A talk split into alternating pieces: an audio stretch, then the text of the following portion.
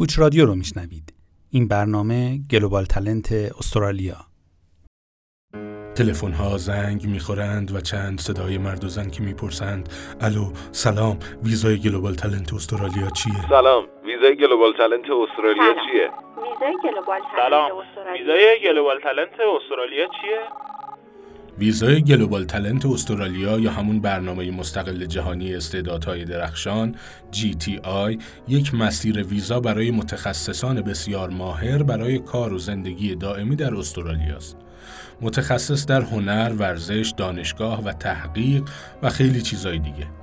برنامه GTI برای جذب مهاجران ماهر در رأس بخش‌های خاص استرالیا طراحی شده. و مهاجران با مهارت بالا در برخی از صنایع منتخب از طریق پردازش سریع اقامت دائم استرالیا دریافت می کنند.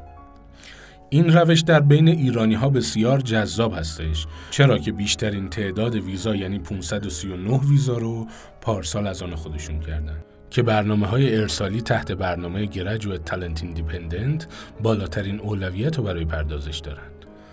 هدف دولت استرالیا این بود که افراد مستعدی از سراسر جهان جذب کنه که در صنعت خودش در بخشهایی به اصطلاح به اسم هدف کار می‌کنن.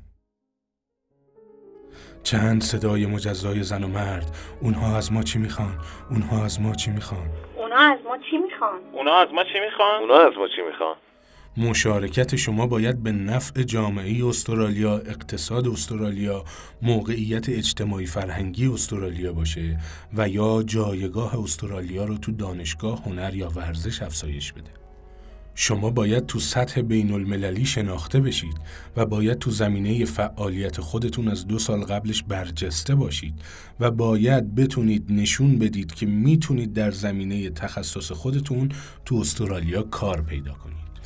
و شما باید یک نامینیتور داشته باشید که دارای اعتبار ملی تو همون زمینه است. اونا از شما اینا رو می‌خوان. چند صدا پشت خط. مدرک زبان. مدرک زبان؟ مدرک زبان. مدرک زبان.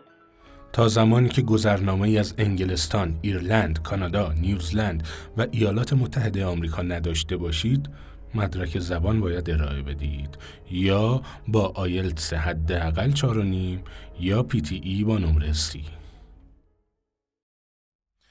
چیزی در مورد نامینیتور می‌دونید؟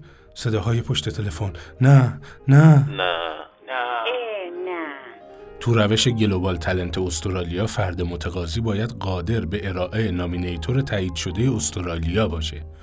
حالا این نامینیتور یا باید جز ارگانهای اعلام شده از طرف دولت استرالیا باشه یا از طرف تلنت آفیسرها. یعنی بسته به صنعتی که توش فعالیت می‌کنین نامینیتورتون می‌تونه دانشگاه، اه، کارفرماتون، نهاد صنعت یا همتایان صنعت شما باشه.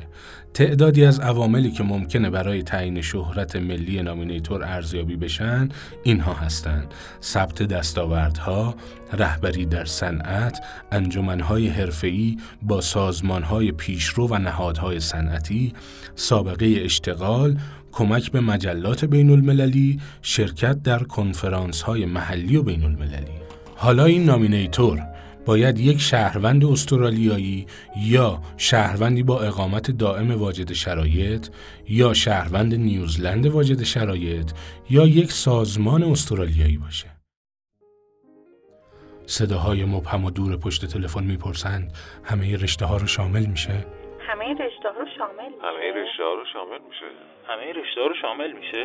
فناوری کشاورزی یا مهندسی ژنتیک کاربردی، تکنولوژی کشاورزی و تولید مواد غذایی، تکنولوژی پزشکی، دارو و تجهیزات، تکنولوژی بیمه و مالی و اتوماسیون داخلی، امنیت سایبری، تکنولوژی انرژی و ذخیره‌سازی، ساخت و تولید پیشرفته صنایع فضایی و هوافضا، اطلاعات کوانتومی، دیجیتال آی سی تی، آی سی تی پیشرفته و علوم داده. پرسش با چند صدا مزیت‌های این ویزا چیه؟ مزیت های این ویزا چیه؟ مزیت های این ویزا چیه مزیت های این ویزا چیه؟ دریافت اقامت دائم استرالیا از همان ابتدا امکان اقدام برای دریافت شهروندی استرالیا، برخورداری از اجازه انجام تحصیل و یا کار تمام وقت، بیمه درمان رایگان، نیازی به پیشنهاد کار در استرالیا نیست. بدون در نظر گرفتن هیچ نوع محدودیت سنی، امکان دریافت پاسپورت استرالیا پس از چهار سال.